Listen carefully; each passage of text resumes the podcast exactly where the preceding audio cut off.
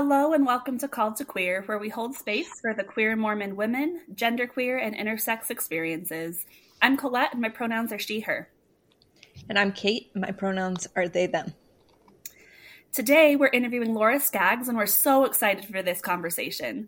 But before we jump into that, we wanted to start off by seeing what brought us queer joy this week. So, Kate, what brought you queer joy this week?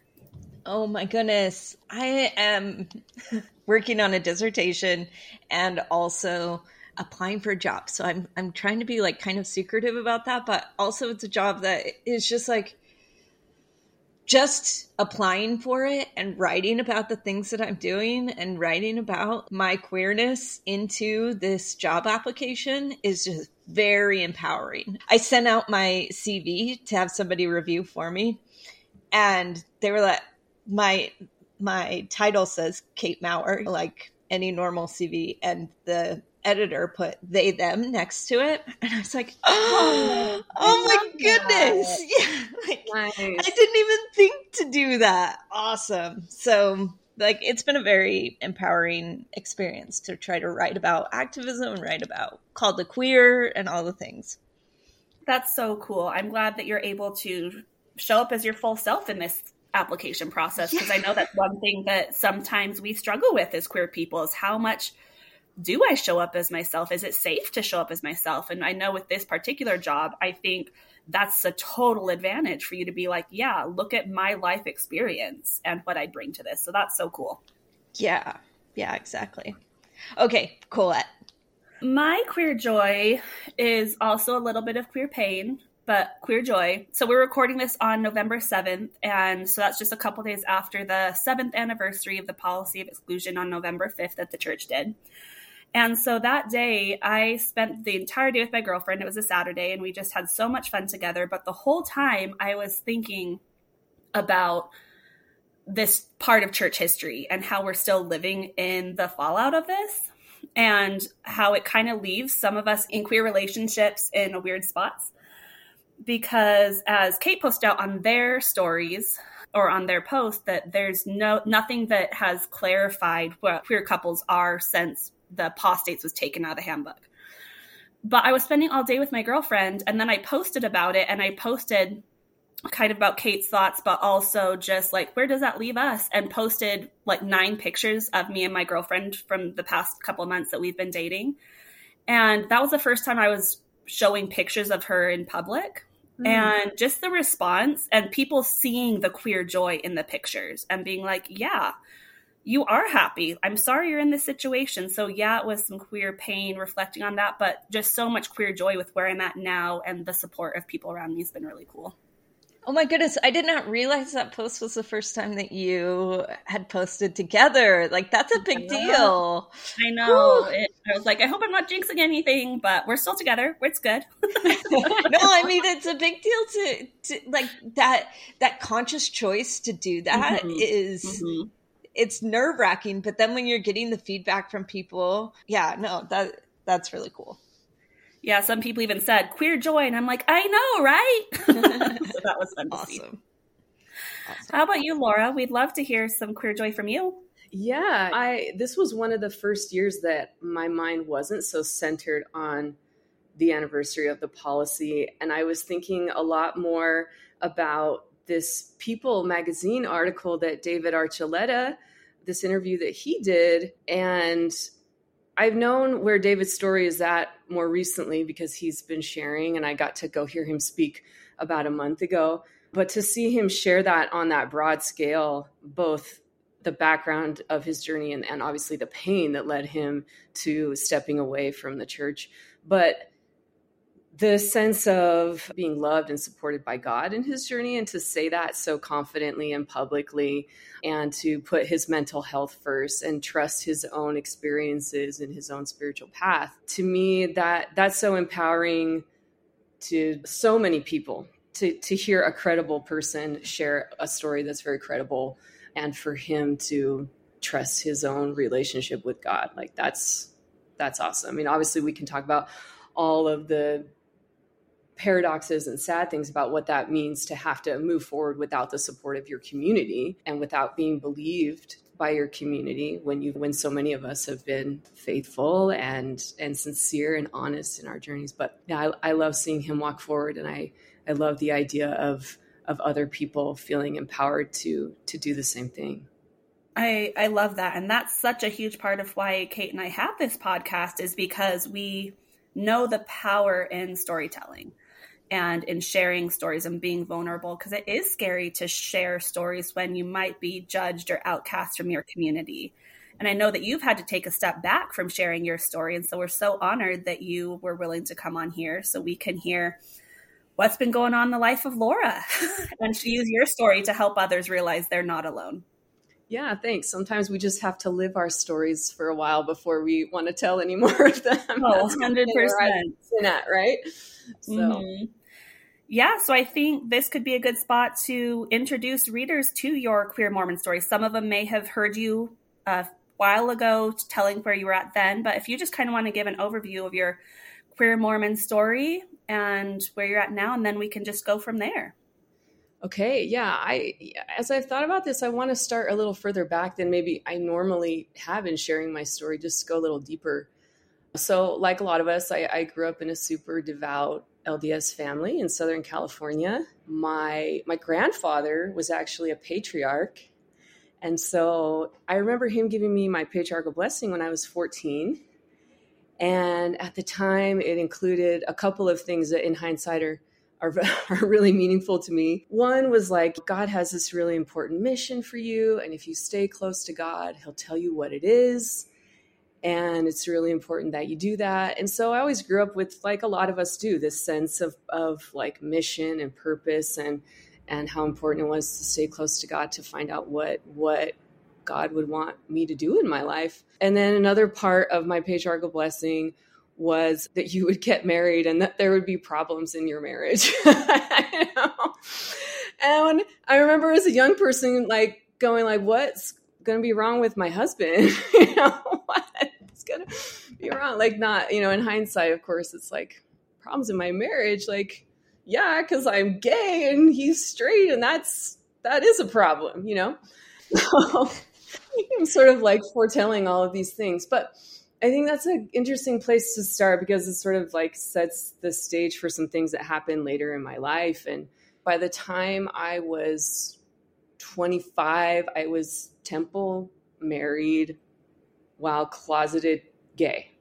I had had one child and I was already questioning, like really heavily questioning church issues just around gender and where women were within the church and feeling like that space was an unequal, diminished space and, and uh, feeling uncomfortable with that and had been for years, but feeling more empowered to question it. And I had spent like, I was 25 by then, I had spent the last decade really praying about that an initial part in my blessing of like what is it that i'm supposed to do in this life god? What is it that you want me to accomplish? And help me understand what my path is.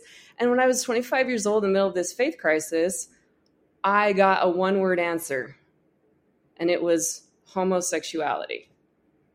And i'm thinking like i've buried that. I buried that a long time ago and so I didn't really understand it at all. I just kind of kept it in my heart. There was not any direction with it.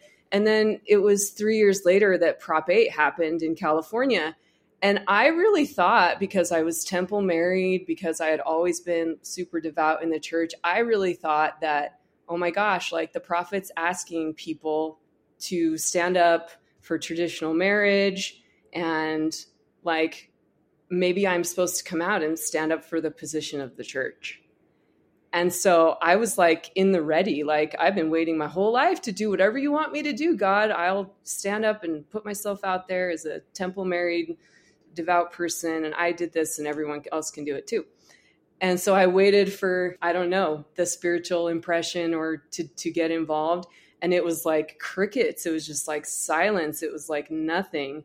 And instead, I just started internalizing that debate, the toxicity of that debate of the attacks on queer people, Mormonism, like debating within itself about what their arguments should be against gay marriage. And it was like everything that I buried it was just bringing it all up and i couldn't sleep at night i was having headaches resurfacing everything that i had tried to to bury and i remember after that time when it was all brought up to the surface and i was really psychologically and even physically unwell i had impression to go back to school and be a therapist i came out i got impression to come out in grad school and after i had gotten sort of comfortable with being out amongst my peers i got impression to come out in church and that's what I did.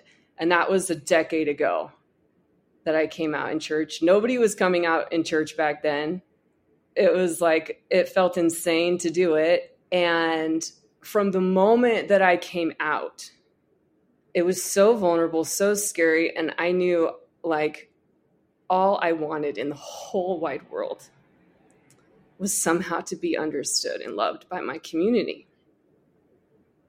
And it was a totally different perspective being on the other side and just drop like all the privilege that I had built up with being a temple married mother, recommend holder, BYU grad, and now in school to be a marriage and family therapist. Whatever privilege any of that afforded me, the moment I said I was gay, I was now like this big question mark in my community where people were afraid of me, where people were trying to control me or keep me from saying that. Like, we don't want you saying that anywhere.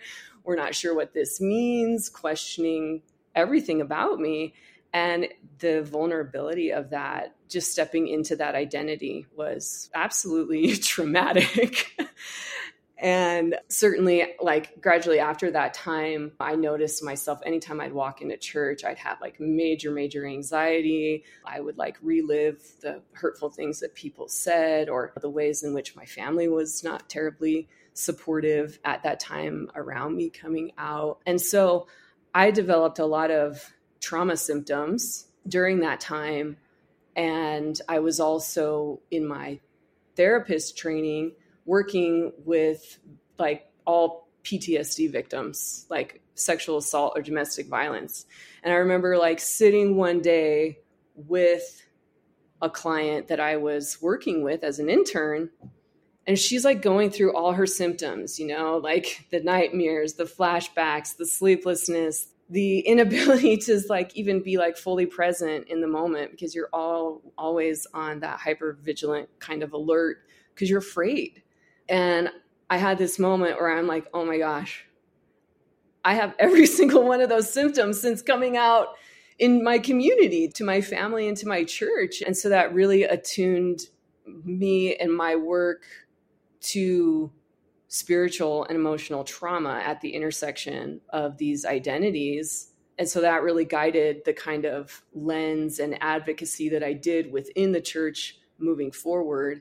And I I remember like after a year of being out in church, like I had, you know, spoken up about it over the pulpit like multiple times. I remember like even going to the temple and like I had gone with some gay friends and we had come out to like the temple workers and I had like spoke at a baptism of someone who was gay and who joined the church.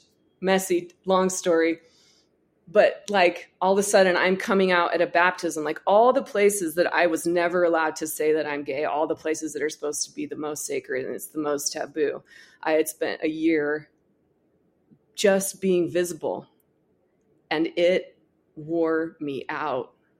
Like it it broke me down because it was never safe you know? It was always like there would be some people who would be like happy to have you more visible and, and like want to imagine the church was more inclusive and and welcoming of, of diversity. And always people who were like why in the world would you ever talk about your sin? You know that was the lens right? And so i was i was still temple married at the time i end up for my then husband's work i end up in africa because he was studying to be a cultural anthropologist. And it was this relief because I could step like I was in Ethiopia and so there was no LDS church in where the part that we were. And so it was like I could step away without the judgment or embarrassment or criticism I could step away and sort of breathe and try to get my bearings after having this tumultuous year of, of being out in a church where nobody felt like nobody was out. And I I just remember going like, okay, here I am, like I followed these spiritual impressions. I am totally traumatized. Like i'm i'm hurting inside. I i'm i don't want to go back in those doors even though i love the teachings of jesus. Like this is such an unsafe place for me. And also i'd had experiences during that time like in my own connections with god kind of how david archuleta talked about where like i'm feeling permission to go back to ask god for myself well what do you think about this part of me? And god's like this part of you is good. This part of you is has all this beautiful capacity and this part of you is not antithetical to like a spiritual life. And so i'm like i'm like where the heck am i? I'm still temple married. I got this answer and i have all this trauma. And i remember at that time that in Ethiopia, like there is a church that claims to have the Ark of the Covenant, like the original house of, of the Ten Commandments. And every year, all of the churches there, they all have replicas of the Ark. And every year they have this holiday where they bring out these replicas of the Ark and they're covered. And there's this procession, and everyone dresses in white and it's sort of honoring of like God's commitment to his people. And at the time I've got two little kids and I'm and we're going to go to this ritual there in in Ethiopia. And I I start trying to explain to them like they're like 5 and 7 and I start trying to explain to them who Moses was. And I start telling them and I'm in the middle of my messy paradoxical learning and growth. And I started telling him, I was like, well, Moses is this person who was born in a in a time where it wasn't safe for him and his people. Like there was all of this threat and harm for him to be who he was.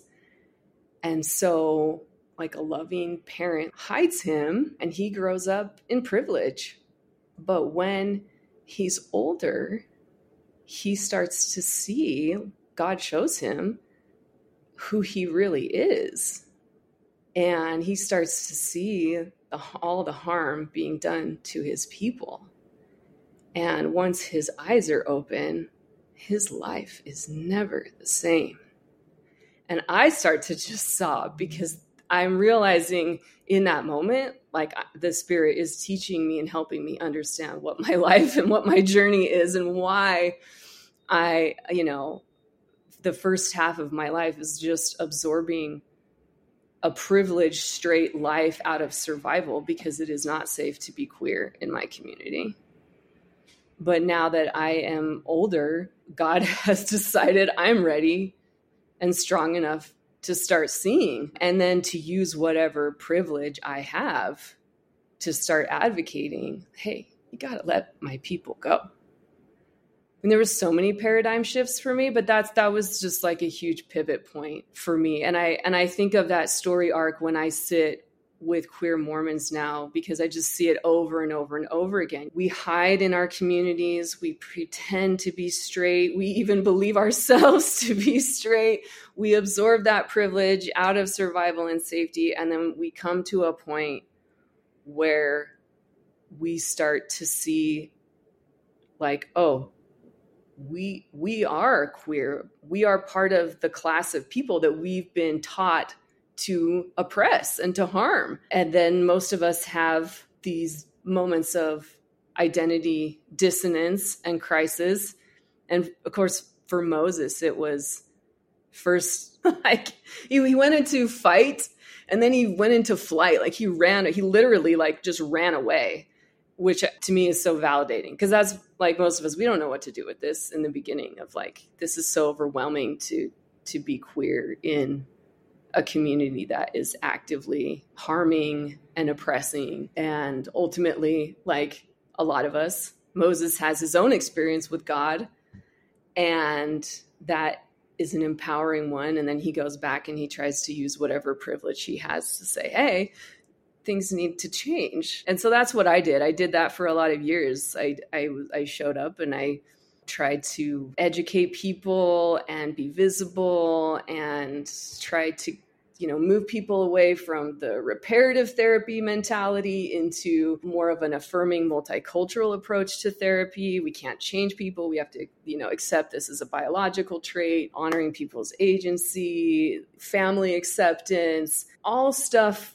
around trying to reshape things uh, whatever i could accomplish like from the inside but ultimately i myself wasn't safe and i myself ultimately like my marriage could not be sustained. I was in a lot of pain. And that's probably like a much longer story, but I did decide to divorce, and that was about two years ago now. And I've also withdrawn my membership from the church. And so that to me, like, I'm still using that Moses story as a metaphor. And so I'm sort of in Exodus, or I've done Exodus, and I'm now sort of in this wilderness, and I'm trying to not just build golden calves. Like I'm trying to live my life and gather manna and travel to somewhere beautiful and connect with God and spiritual sovereignty. And so that's still a metaphor that's shaping how I think about, again, the, the story arc of all queer Mormons of what does it mean at times to wrestle with our identities? What does it mean at times to speak up within our communities and advocate for our people. What does it mean to have to leave that community in Exodus for safety because they're not willing to create a safe space for us? And what does it mean then to be in a new wilderness and to travel towards a, a sort of hypothetical promised land and to connect with God independent of a big system or institution or or dominant culture around us to sort of be out on our own. so, long story, but that's kind of the way I think about things. And that's a great cool. story. Got goosebumps multiple times, maybe cried a little bit, for sure cried a little bit, but goosebumps multiple times. Like that is an empowering and exciting. I don't know. It's like all of the things you get, all of the feelings from it. Especially like Ethiopia. I don't think that people there are some people who won't know where Ethiopia is. Ethiopia is the east side of Africa. It's not that far from the Moses story. No, it's not. I mean, it's it's all sort of it's all sort of there, and it all feels a little a little little epic. yeah, like I get to go to Ethiopia uh, to have this experience is quite remarkable. But I think I'd like to go back to 2012 because I assume that's the year that you first came out. Is that right? Yeah, you said yeah, 10 years ago? Yes. 2012 is the first year, for people who don't know, the first year of the Mormon and Gay website, if I'm yes. correct, right? Yeah. And literally, like, that's that's how I tried to convince people that I had permission to be even be visible. I remember, well, I had come out, I had come out in my home ward before, right before that came out, but then in like the ward where I grew up, and then I came out in the ward where I was currently living. I was in San Diego, and I was like, I want to bear my testimony. And the church recently put out this website about being Mormon and gay, and I'm happy about that because that is that is me. like I am Mormon and gay, and I am grateful for this happening. So it was, it was trying to sort of move with that wave, or like trying to take it as some sort of invitation. It was a wave. Queer people were way more aware of that website than the leaders were. So they were like, "What are you talking?" You know, like people are like, "What are you talking about? Are you making this up? Why? Why do you think you can say gay over the pulpit?" It was just so. It was just so out of the norm. Well, it was a big deal. 2012 was a, a, really pivotal shift. It's interesting that you came out, that you are having this experience in 2012, because I don't think that people recognize how much of a shift this was for the Mormon church. That that you really weren't allowed to do these things until that year. And so to, that was very captivating when you said that that was the particular year. Yeah, no, I think at that point the church was still dichotomizing that if you said you were gay, you were sinning. And if you said yeah. you were same sex attracted, you were not sinning, but you were struggling. Mm-hmm. neither neither had a good connotation. Like no one wanted to be seen as this pitiful struggler, and nobody wanted to be seen as sinning. So you didn't have a lot of great options in terms of how your character was going to be colored by these discourses and have these negative ideas projected onto you by the lack of cultural understanding. So it was really vulnerable. It was yeah. awful, actually. I'm like, oh my gosh. Yeah, it's no wonder that you had PTSD symptoms, especially if they're touting you around. Because I imagine this is how I imagine your experience from what you described. If you're coming out in 2012, the church is making a point that we're we have this change we're going to be thinking about this problem, quote unquote, differently. And so you are kind of a spokesperson along that way to be invited to all of these places in 2012. Yeah, no, I was very conscious of the potential to be exploited. Mm-hmm. And very early on, I had people who wanted to exploit my story and say, you know, like, right, like as we still see today, look, if so and so can be faithful and temple married, then you can too. And I I was very careful not to let people use me in that way, but I couldn't control if that's what some people were thinking.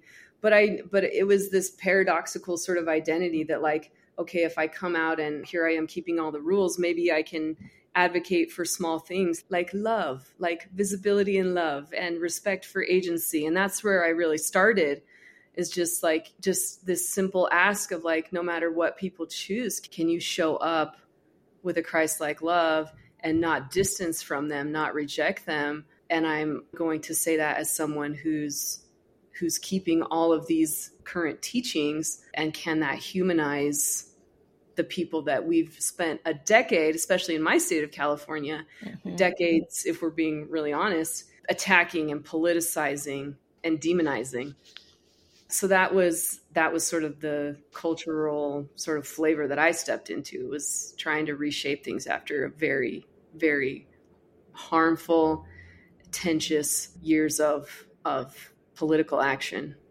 against same-sex marriage in California. Do you know what year Prop 22 was? I don't know. That would have been I want to say I think it was 2000. 2000 because I I graduated in 1998, and I re- I think it was right before I left to wait for college, and I think it was 2000. Yeah. Yeah, I think so too. So you had gone through this as well through Prop 22, through Prop yeah, 8. and I had had this moment where I had admitted to myself that I wasn't straight, but I couldn't admit anything else, if that makes sense. And I was terrified about it. And I actually wanted, I, I had this moment where I really wanted to die and then I had sort of zipped all that back up. I had decided to go away to BYU Idaho Ricks at the time because I'm that old. Um, and almost like I need to go to the nunnery. I like I like going yeah. to the convent, like running away from myself. But in between, sort of that experience of of of momentary suicidality and going away to school, it was that fall that they were canvassing, and I actually went around door to door with some young single adults to get this petition signed i was so disconnected from what that meant for me. I i was just so so mormon that i didn't even i mean i had been burying my queerness since i was a kid. I grew up in the 80s you didn't come out. You didn't you didn't break the gender binary. Yeah. so yeah well, and going along with that, I am curious. You said you did realize you were queer. Well, you realized you weren't straight. Like, when did you start having that realization that you then shoved down to deal with years later? I mean, I I had crushes on girls like as soon as puberty started, but even like I, I had kind of blocked the experience out because from the time I, I have this memory that I can like I've worked my way back to when I was four where a neighbor girl wanted me and my sister to play Barbies with her. You know, it's like Barbie and Ken. And I remember just freezing and feeling like I was doing something really, really wrong to like essentially I was supposed to be playing heterosexuality. I was supposed to be like doing that and i felt so wrong i felt so averse i felt like i was just doing something that was not me and i just froze and i remember watching my sister and this little neighbor friend play and then i remember watching my brother and his friend like darting through the house with toy guns and i'm just like i, I don't fit there and i don't fit here and in just having this little four year old existential like i don't fit anywhere and feeling like an outsider, like I don't belong from that little age. And my mother remembers this time as like me going into depression and them not knowing what happened to me and going to my little kindergarten teacher and asking like did something happen? Or they're like oh my gosh was she abused or something? I wasn't abused. I like i just did not have words at that time to talk about what was going on for me. And so my parents they just took turns like reading books to me and taking me on walks and giving me attention without really ever knowing and me never really being able to put words to all of that but you know i like a lot of queer kids my play and my gender expression was like non-stereotypical so i was just drawn more to stereotypically little boy things and in my dress, I didn't want to wear pink. I didn't want to wear purple. I want to wear sparkles. I didn't want to wear lace. And so I was able to like articulate that at least to my parents.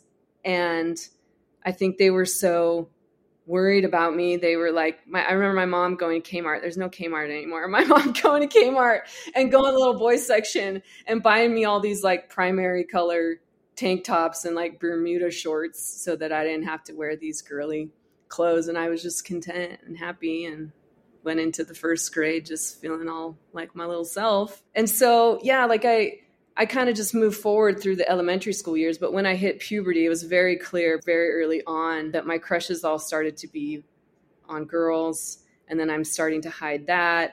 And then like by 15 I, I totally fell for one of my good friends but i'm i'm just totally closeted. Like nobody came out. That's not what people did back then. You know i watch kids now and they just they come out and they date and it's so normal for them and I, I, that i just held it all and i was miserable inside. So i i i basically just built up a lot of shame and a lot of isolation around my experience and kept burying it and kept burying it and kept burying it. And then by the time i got to 18 19 it was i i know i'm not straight. God i have this problem. And i spent like when i when i was at byu idaho those like years of like 20 like 19 20 year old years i would go to a study room lock the door every day and i and pray away the gay i didn't know that a million people before me had had tried this or done this. It was just so instinctive. I would go into this study room, I would read my scriptures and I'd cry and I'd pray for like hours sometimes, day after day after day. Like, God, help me align my heart to your will because my heart wants to marry my, my cute lady friend. you know and i've been obviously like all of us taught that was that was evil where did you meet your husband? So I had come home from Ricks and was kind of in between transferring to BYU and he had come home from his mission. And so we met there and then we both were going back up to school here in Utah. And so we dated and then got married and and he was he was the most gentle, kind, loving person that I'd ever met.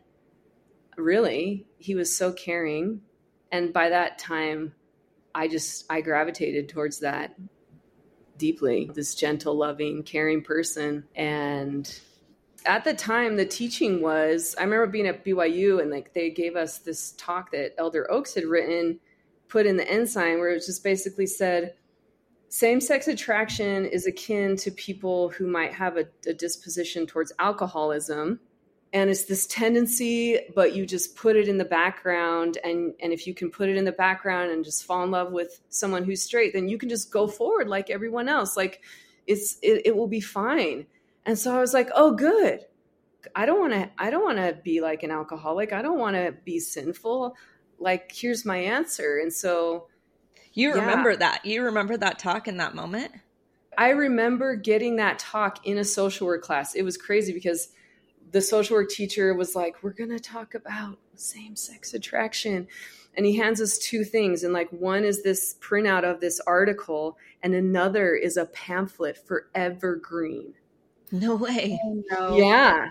And i was like oh my gosh. Like i'm so scared that if i ever tell anyone that this is something that i struggle with that they will send me to to fix it camp and like label me as a problem and just like the shame of it and i was so scared of someone labeling me as, as like sinful or having a problem. And I remember in that moment, because I'd already been like working really hard at praying away the gay. And I remember going again, I will handle this myself.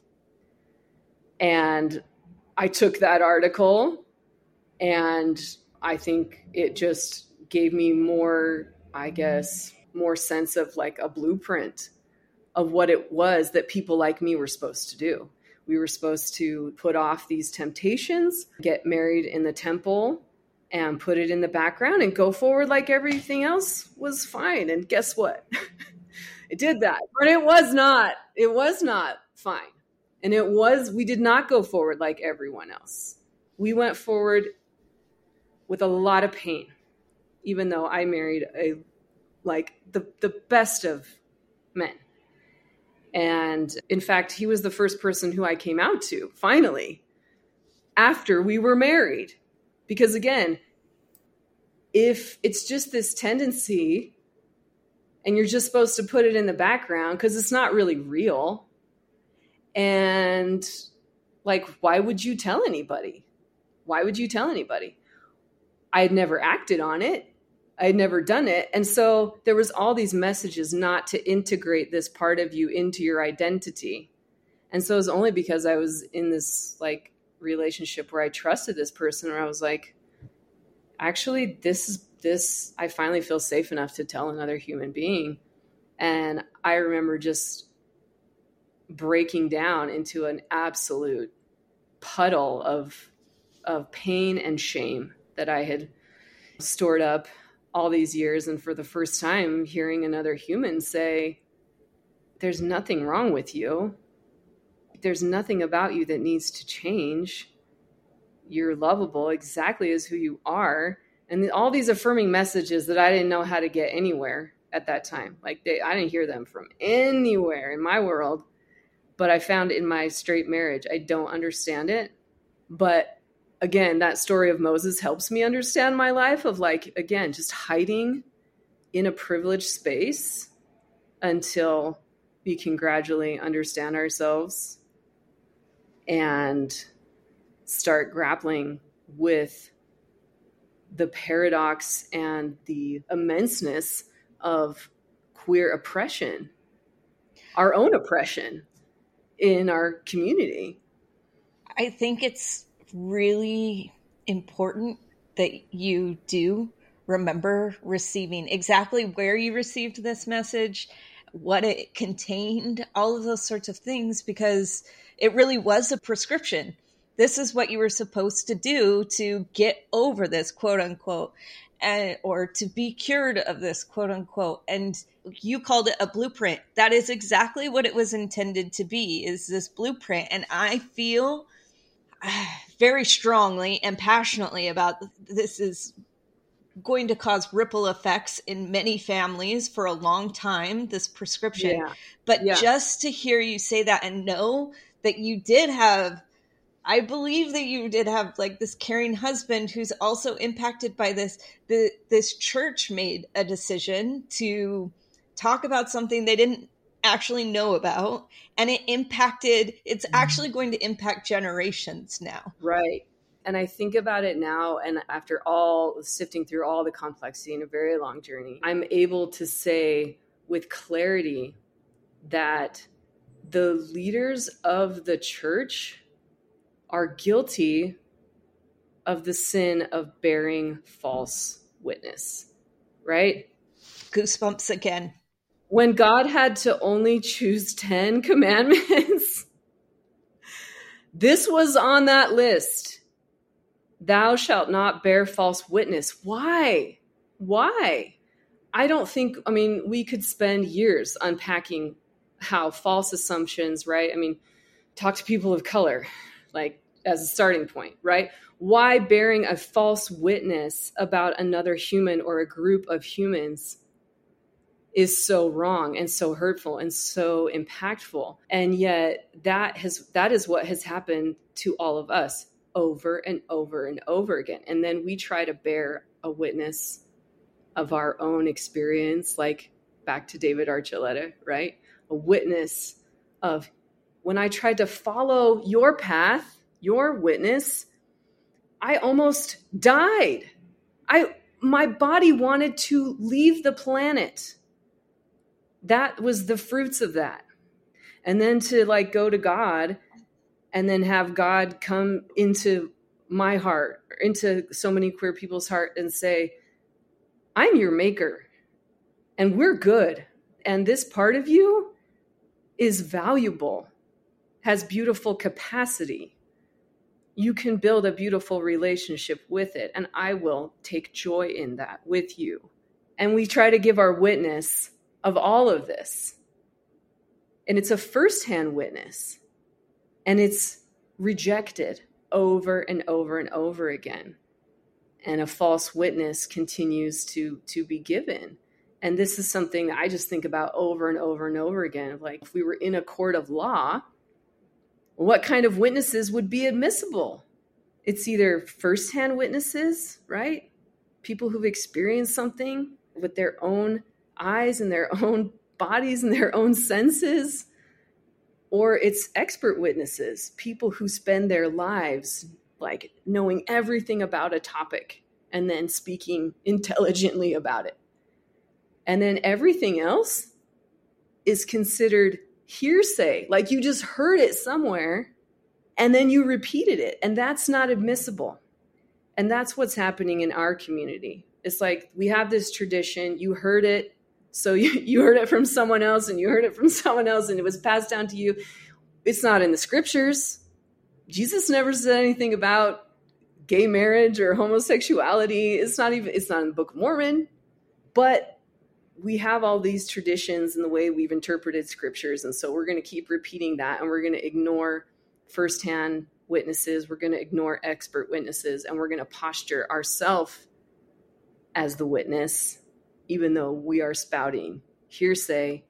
And every decade or every couple of decades, there's this whole slew of people who come back and say, Yeah, I was listening to you, or, you know, that advice that you gave, or these things that you said, or how you called it the sin next to murder, or how you said people should not introduce gay people who are out to their friends. That was something that was said during Prop 8 of like, well, we won't totally reject you, but we won't introduce you to our friends. Like, what an awful crap thing to say. Or, or even like decades ago, Elder Oakson, the first time he ever wrote about same sex marriage, warning the church about it in that original document, it's saying, this is going to bring about, if this happens, it's going to depopulate the planet. It sounds nuts now. Again, hearsay. And yet, these are people who've postured as expert witnesses when they are not and now all of us have incurred the fallout. And of course, worst case scenario, there are those of us who are not here.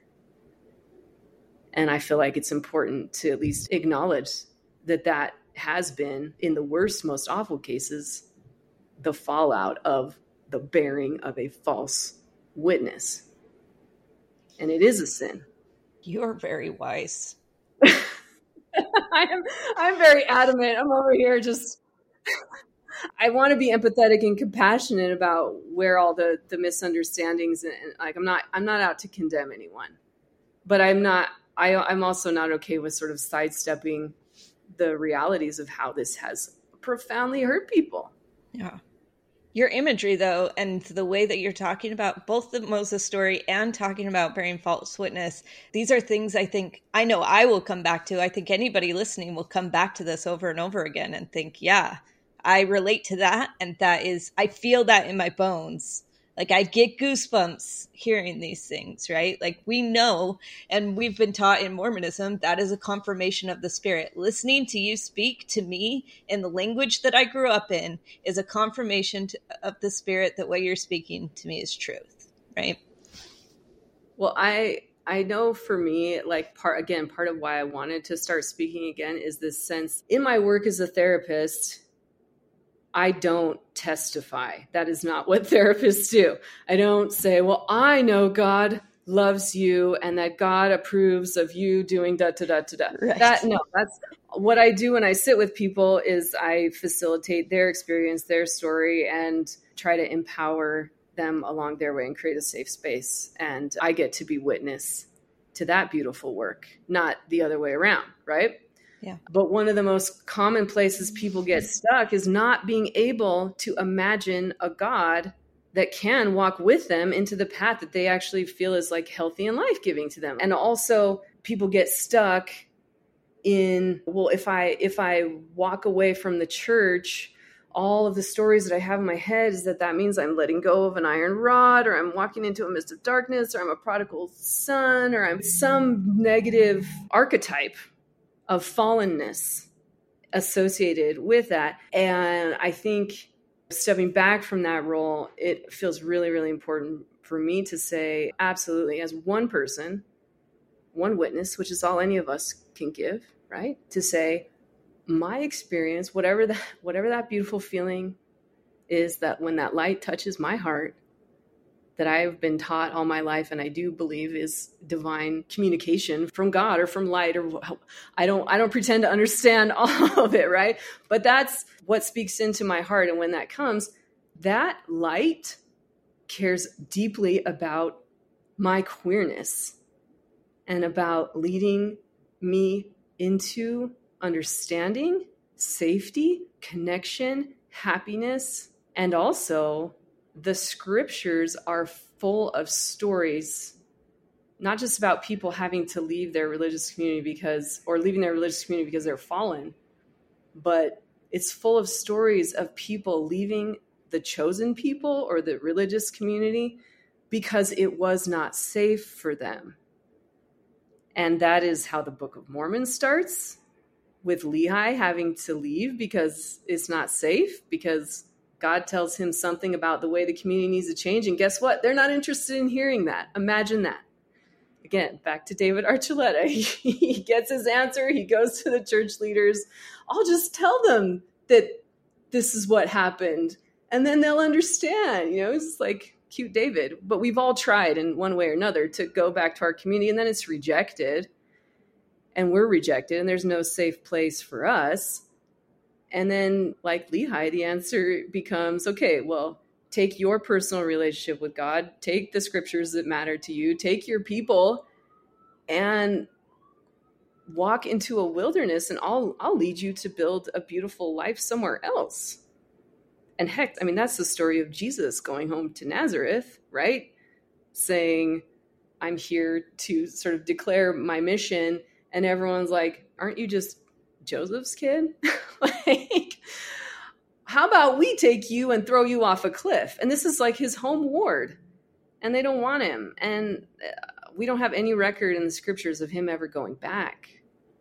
But he goes somewhere else and he's teaching in power and in truth. That's the next scripture we have about what he's doing after that experience. So I'm always wanting, I guess, people in a broader sense to start connecting with the idea that God can communicate with you in affirming ways about your queerness and that sometimes when you have to take a different path based on that light that you receive that there are just as many narratives about people having to leave chosen communities because it wasn't safe for them as there are scriptures about people who are walking away from light because they just want to eat, drink, and be merry and sin. And it's just like, it's very rare that I sit with queer people and that that's their motivation or that's what they're struggling with. That's just not the story arc that I see over and over and over amongst these beautifully faithful Latter day Saints.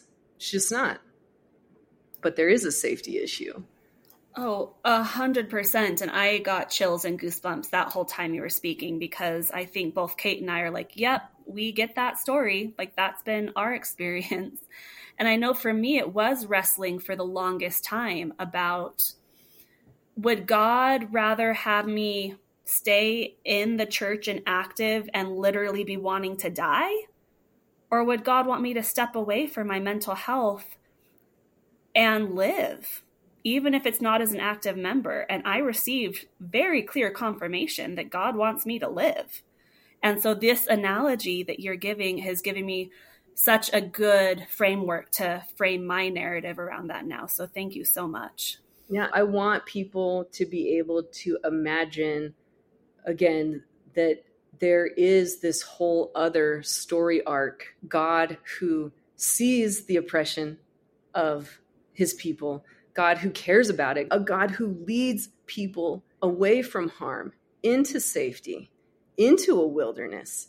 And that story arc is all over the scriptures. And of course, what all of us really want, we want our community to reshape. No one wants to have to leave the party. And so there's so much grief and trauma in being a spiritual refugee initially, right?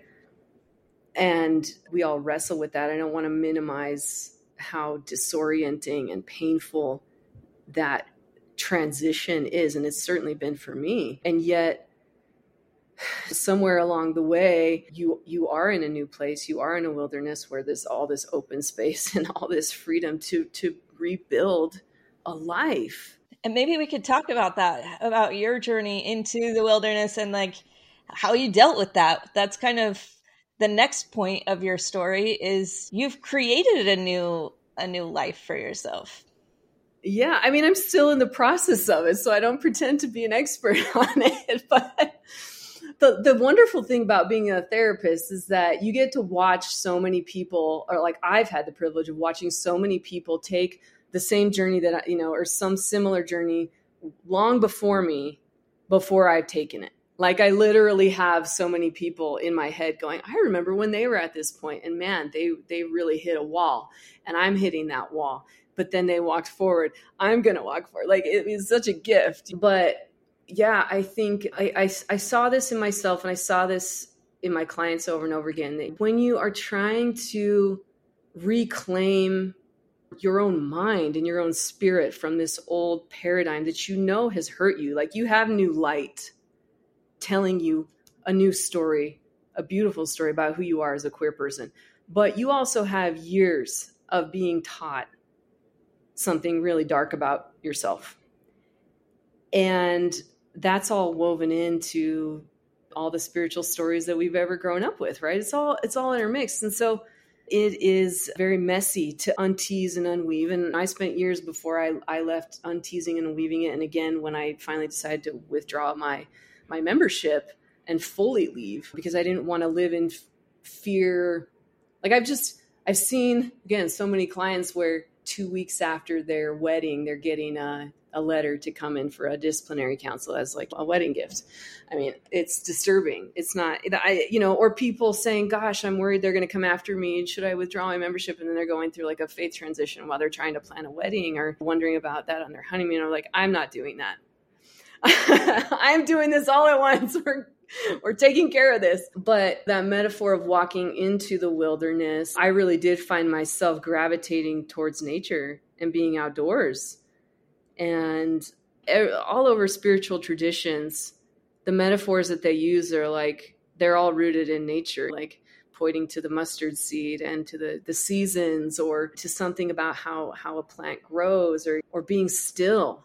And so these were the places that I gravitated to, you know, to go sit by the river, to go up into the mountains, just to be still and, and commune and reclaim my own spirit more and connect with what I feel like God's been trying to teach me in so many ways the whole time, which is you are lovable as you. And if the commandment is to love your neighbor as yourself, part of that is like you got to know how to love yourself. like it's it's built in to those first commandments. Like love your neighbor as yourself. So you're supposed to love yourself, so you're supposed to love your neighbor and you're supposed to love God. Well, okay, let's let's let's sit with all of that. And in this moment, what does it mean to love myself after a lifetime of living within a community where you're taught to bury a very significant part of yourself and to sort of let the layers of that start to release that and let go and just get rooted more in that in that love and that direct connection with God. And there's a lot that's happened, but something that I think about a lot more recently because I, I I went and revisited this Moses story more on the other. Like what happens? Like all the movies that are made about Moses, it's like the big Exodus, and that's like the end, right? It's like that's that's where the movies usually sort of like drop off, and we sort of forget about what happens more after. But the part that has stood out to me more recently is that it's only after that deliverance that like God comes back and is like, okay, now that we've been through all this, like, do you do you actually want to choose me as your God? And as a therapist, I'm like, that is so trauma informed. You're like, because all of us have been victims of like God has been used as a weapon against all of us queer people. Like we've all been beaten over the head with God talk about how awful it is to be us. And if we walk into, step into our identities or relationships associated with our identities, that we will be cutting ourselves off from light and from God. And so when I think now, after sort of making that exodus and then this reflecting on what does it mean after getting out of that whole crazy system where I was harmed, and to sit with myself and ask myself, do I still want a relationship with God? And that I get a choice about that. And then I get to, like, again, connect and decide which voice that has come through me is God and which voices are not, and which voice I want to choose to follow at this point in my life after I have totally gotten myself out of this crazy experience of of harm in an institution that you know I have mixed feelings about and Of course, I I love and I love a lot of people who are still involved in it. It's not black and white, but certainly it feels important to acknowledge that it on the queer front it has been very harmful and it's not safe and I don't know if it will be in my lifetime. But to come back and really be allowed to ask myself that question Who is God? Do I want a relationship with that God? And what does that look like now? For me, the answer that I've come to is yes, I want that relationship. And I, I want to, for that to be one that is deinstitutionalized and one that like is rooted in what shows up in my own heart and my own moral compass and my own sense of light and communication with that being. But the idea that you get to choose that and that that's a question and that god would care about not just assuming that because i delivered you or because like um because i'm so powerful or because that's what you should do that that's what's happening now. So that's something that i think about now and it is something that i value and I want to keep talking about because, again, when I think of people that I work with who are at their most suicidal, it's because they cannot imagine a God who would walk with them. And I want to say, you know what? I'm just one person, but I'm going to give one little witness. And I I do believe in that God. I believe in the God who will walk with us into safety, into a new life and still be with us and who we deeply matter to and that we have choice about. Again, so many chills and goosebumps listening to you give that witness. And I know Kate and I have received that as well for our journeys. And so thank you for bearing witness for those who need to hear that. I know those are hard won witnesses to get to this point. You don't go from being a closeted, not even having words four year old to someone who can speak this powerfully without a lot of pain and trauma. And so, thank you for your openness and sharing this to show people it is possible. It's hard, it's a battle to get there, but thank you so much. yeah, no, I mean, I wouldn't want to minimize the, the, the difficulty or make light of any of the difficulty. And I think the collective pain that has been endured by this community is just it's countless really we can't we, it's unquantifiable. That's what I want to say. And yet, I, I, think reclaiming spirituality after it's been so misused and oppressed is a huge part of many of our healing at certain points along the way. So I feel like it's worth talking about, even though it's such a personal, delicate thing. I totally agree. And and as you're talking, this is something I don't think we've explicitly talked about on the podcast before, but this might be a good time to mention this to might validate some people.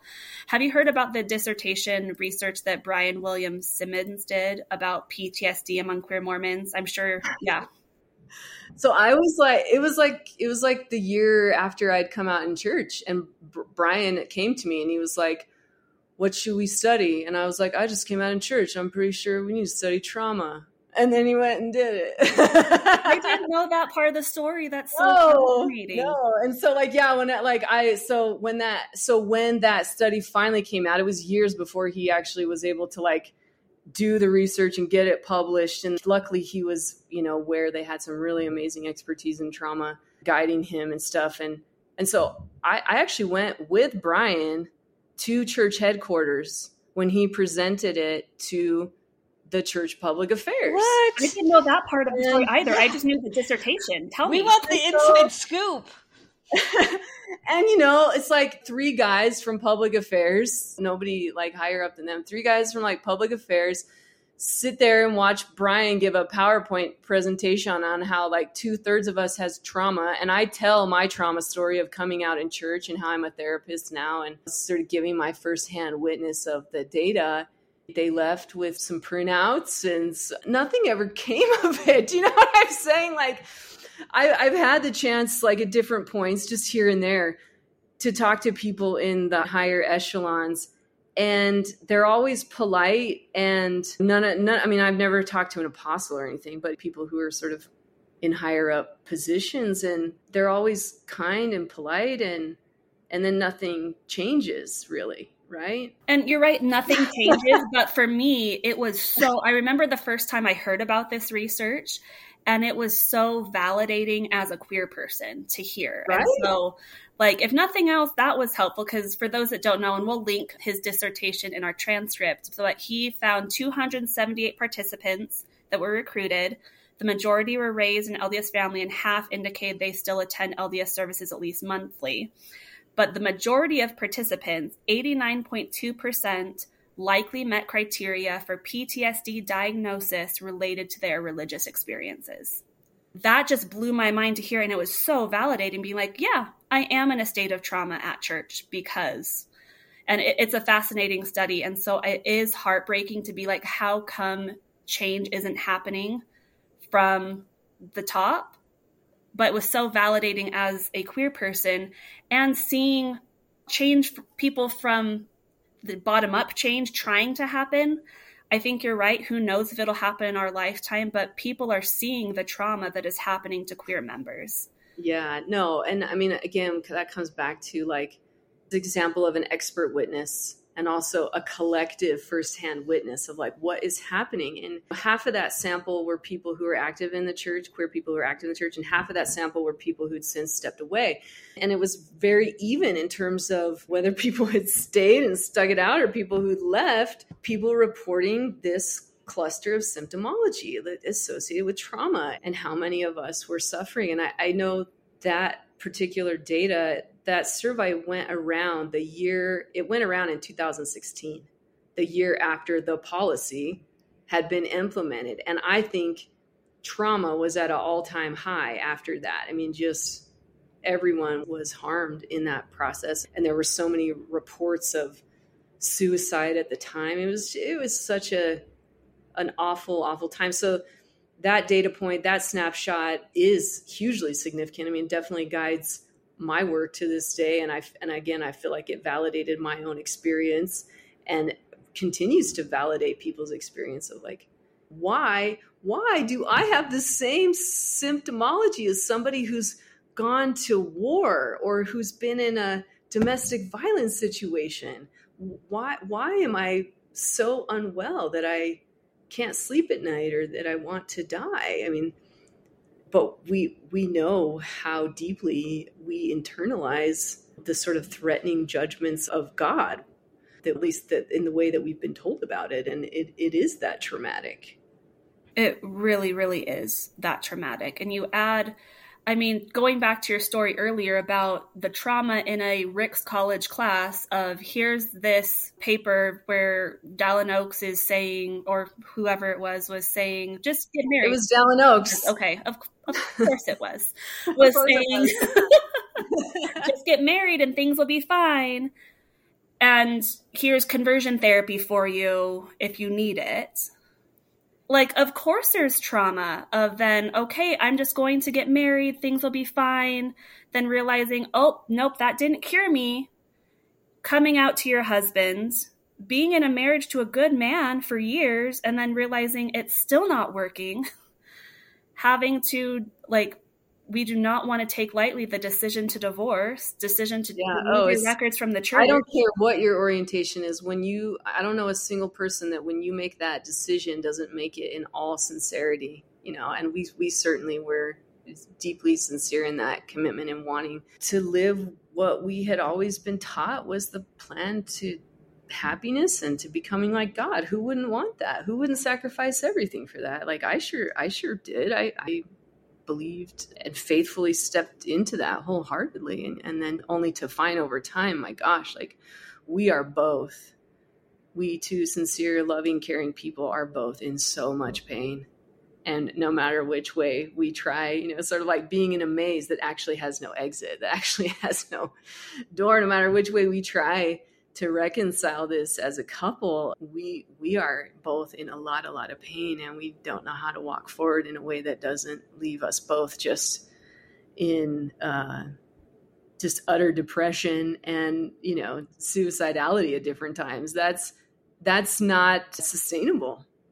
There's and it, there's nothing about that that feels celestial. That actually starts to feel like hell. So and it's not that it feels like hell that that is hell I mean, I, I want to be. I mean, it's like it's hard to it's hard to name that when again when you do care about someone so much and you know they care about you so much and you've created these beautiful children together and you've done everything that you know how to do to create a life-giving journey with each other and, and yet to to have your your mind body spirit start breaking down and wondering how you're gonna somehow come back from what feels like the walking dead or wanting to die. Yeah, it it it certainly was a nightmare.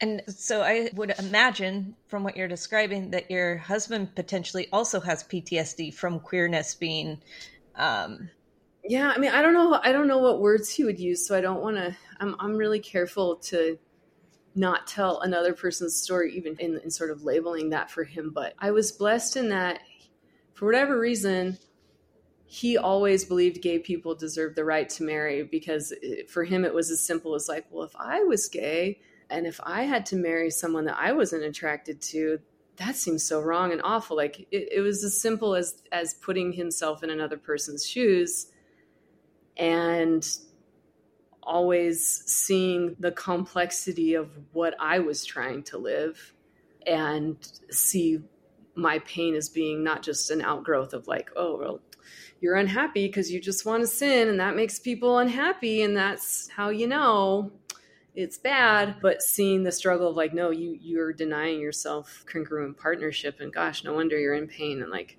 are you able to like work that out or are we not? So we were always or like he was actually the person who helped me learn that my experience was legitimate. And then we tried to like figure out okay well knowing it's legitimate what do we do and we tried every which way as a couple and i tried every which way as an individual to try to like work it out within myself. And i think short of i know some people who go on medication just to deal with like the utter sort of insurmountable depression. I never did i thought. If i can't be healthy and happy then this must not be you know it has to be sustainable on its own terms. That was never something I was willing to do. But yeah, there there were points where he definitely, I think, would have honestly labeled himself as deeply depressed. And deep depression can lead to a lot of dark, dark places. And he hit a lot of dark places. And I, that was unacceptable to me it was one thing for me to be the queer person who was struggling and suffering and that narrative was like i was that's what i was called to but not him right? I mean, I'm saying that with a tone of sarcasm, but I was always told that my suffering was the kind of suffering that one should do as a faithful Latter day Saint. And so that was like ingrained in me that you just, you sacrifice and you consecrate and you give everything. And I, I, I probably, maybe I would have done that forever, if not for also seeing that he was like in really immense pain as well and going, this, this us both looking at each other taking turns at different times like this is not okay this is not okay i can't do this to you i can't do this to you because i do love you and i think that that is something that hasn't entered this narrative often enough is this if we if as latter day saints we care about families this isn't just like a queer person dealing with being queer on their own. This is entire families dealing with this and including spouses. And that pain and devastation is real for a spouse. Absolutely, absolutely. And I think he's so attuned to like queer pain that he would probably minimize his own pain because he is a, a sincere, informed ally. But this absolutely hurt him like profoundly for years, for years. And you will never hear him probably ever, you know, maybe he will at some point, I don't know. But yeah, you he's not one to to make a lot of it because I think because he's so mindful of everything from like the, all the data we're just talking about, all these queer PTSD and and these awful incidences of suicide and suicide attempts and all these things. I don't think he ever wants to be the center point, and yet it is another really important piece of the picture of like you cannot just again bear a false witness and set people up to have such a difficult journey that is unnecessary if you really understand that queerness is just as godly as any other straight orientation like why would why would we do this to people, straight people who might marry a gay person, and certainly queer people themselves. Just none of it, none of it makes sense. I ask this question because I know that there are people who are in in the midst of what you've already been through and they're looking for help and they're looking for support and they're listening to this hoping that to find that and I'm speaking to them. I hope you found that in Laura's words because these have been very powerful words. But my question is, has he been able to find healing too? Yeah, I mean, I think he's still. I think you you come out of a marriage and and you take your own journey, and we've stayed. You know, it's been this dance between how do you like reshape and develop healthy boundaries that center a path towards a new relationship, right? New relationship for him, new relationship eventually for me. How do you center those those relate those new relationships in a new life as it should while also still being family but not husband and wife again like I, I i'm i'm apprehensive to speak for him i'm trying to think of what he would wish for me to say right now and i'm like feeling almost like i'm walking on stepping into sacred space to even try but certainly he's had to find his own way and it's and he's had his own complexity in that i think it's that's fair to, to say. But one thing i would i could say that like would would be resonant with both of us is neither one of us looks back and, and or or regrets making the decision to divorce we both very very much came to the same conclusion that what we were doing was not sustainable that the most loving thing for us given everything that we tried and everything we knew about each other,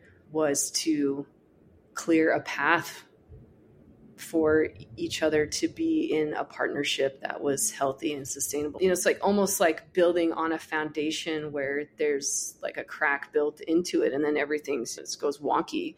It's just like, ah, you just got to tear it all out and start with someone where that foundation is solid because this, that goes back to my patriarchal blessings that there will be problems in your marriage. Oh my gosh. yeah, there was. There was. Thanks, Grandpa. Grandpa's in heaven now. I'm sure he gets a kick out of all of this. Yeah, so I don't. I don't. I, that probably doesn't answer the question very well, but I, I'm, I'm apprehensive to speak for for him much more than that. I think. I think those are perfect words. I think you you answered it perfectly. Thank you. This is changing topics a little bit, but I think it kind of ties back in. I love being connected to you on Facebook, Laura, because your writing is exquisite. and I remembered you writing a poem when you were resigning your membership. And I just want to mm-hmm. read the intro. And then I was wondering if maybe you'd be willing to read the poem and then talk a little bit about it as we wrap yeah, up. I better I better go find the poem now. So you said on withdrawing my membership from the church. The story of Moses has long been a pivotal metaphor in helping me make sense of my journey as a gay Latter day Saint and queer liberation movements as a whole. The following is a poem I wrote to somehow capture my feelings as I withdraw my membership in the church so I can date and eventually marry without fear of harm, unequal treatment, and the potential unjust repercussions of church leadership who've yet to understand. And you titled it, There's Manna in the Wilderness, colon, the parting thoughts of a gay Latter-day Saint as I withdraw my membership from the church. I will read it to the best of my ability. How's that? And I love poetry, so. Yeah, your writing is always so beautiful. I always feel so lucky when another Laura poem comes up in my feed. Aww, thank you. That's so kind. Okay, so here we go. When Moses came of age, he began to understand and uncover. A closeted, hidden Israelite, even a privileged Egyptian upbringing couldn't shelter him from seeing. The bricks and the lashes for the building up of the kingdom, void to include the ascension of the unequal laborer day by day. For Moses, it was the lashing out in anger, the fleeing into the wilderness that first made him a fugitive and a refugee before he was ever a prophet. Alone and in the desert, where is your mother, boy? No river or basket or palace here, only fire and bare feet. Go back into Egypt. Tell them, I am sent you. Tell it to your brother, Let my people go. But however do you reconcile or make slow words convincing? Two assertions of divine right, your kin still refusing to hear. Hear, God sends manna to those whose only safety is now in the wilderness. The bread of life rains down from heaven still, to be gathered not once, but daily, till the long, uncertain journey of prophets is finished, till those first divine words realized it is not good for man to be alone. That was even more powerful hearing you read it than me reading it to myself. And I, again, goosebumps, chills, tears coming up. Is there anything else you would like to say about how that poem came to be or any comments on your beautiful writing? You know, I think layered into that poem is a familiar story of like when Moses when Moses goes to try to reshape things in his community, he's not just like speaking to leaders, he's speaking to his family, the people who've raised him. The whole system is they're his people too. And that that is our experience to somehow try to speak into not just hierarchies, but this is our community. This is our, these are our families, and uh, the complexity of that. That's what I'm. That's what was standing out to me again in in reading that and how close to home. Even when we travel into the wilderness, how the story is still all going on around us. We're, we're not sort of going into these isolated spaces. But again, I, I love the metaphor as a gift to people because, like, Moses wasn't more righteous when he was wrestling in the wilderness than he was in speaking up about what was happening, than he was in stepping away than he was in building a life in the wilderness. Like at every point in that story arc, even though it looked different in different times, his character and his heart was like always in this like good place. And that's that's a message that I would want like queer people to integrate about themselves is like wherever you're at in that story arc whether you're feeling like you need to be in the church and you need to speak up and be visible you know or you're in this place of like wrestling in a wilderness where you don't know who to speak to or how to speak and your words are slow and you're you're just still trying to figure that piece out or or you've left and you've been gone for a long time and you're out building a new life like you are the same person and in fact, I think the only way that I would potentially judge Moses is if Moses just sat in his privilege and was complacent. we wouldn't have a story, you know, we wouldn't have a hero. Right. We wouldn't have a hero if Moses just ignored what was going on and just said, like, well, you know, I'll just, I like the privilege of being you know, where I am. And so we'll just go with the status quo. Every other point in the story, Moses is a hero. Moses is, is a good person. And um, wherever people are at, I wish for them to like see themselves in that way. And again, to imagine a God who sees them in that way and, and to be able to overall like imagine that it's possible to see oppression and respond to it and move with it in different ways that is life giving and ultimately like moves us into empowerment and safety and to be able to like build back stronger. That is so beautiful. Thank you. I remember reading that poem. I guess it's been a year and a half ago now that you posted it. And just the witness once again of there is manna. no matter where you are, God wants to give you manna, your higher power. Your the universe wants to bless you, whatever language you have. And I know for me, I felt for the longest time that I could only find manna bread in the church and realizing right, we were all taught that. It's like, mm-hmm. well, like that question of like, well, where will you go? It's like, whoa, whoa, whoa, whoa, whoa. Like we are ignoring so many stories of like God takes care of his people in the wilderness. God leads them to safety. God shows up for them, even if they are disconnected from the main body of the quote unquote chosen people. Like, God's not limited by the oppression and like you're stuck in the oppression so you can get manna. That's not what God did to the children of Israel. That's not what God asked of Lehi, or it's like, no, you can take a journey to safety and I will sustain you. I will sustain you. Yes, that's that's what really stood out to me. And thank you for that witness that God will sustain you. And I think sometimes we don't realize until we are in the wilderness that there that is possible and that God will and that there will be manna because I know that was the biggest fear for me that I was eating bread in the church and it was poisoning me. right.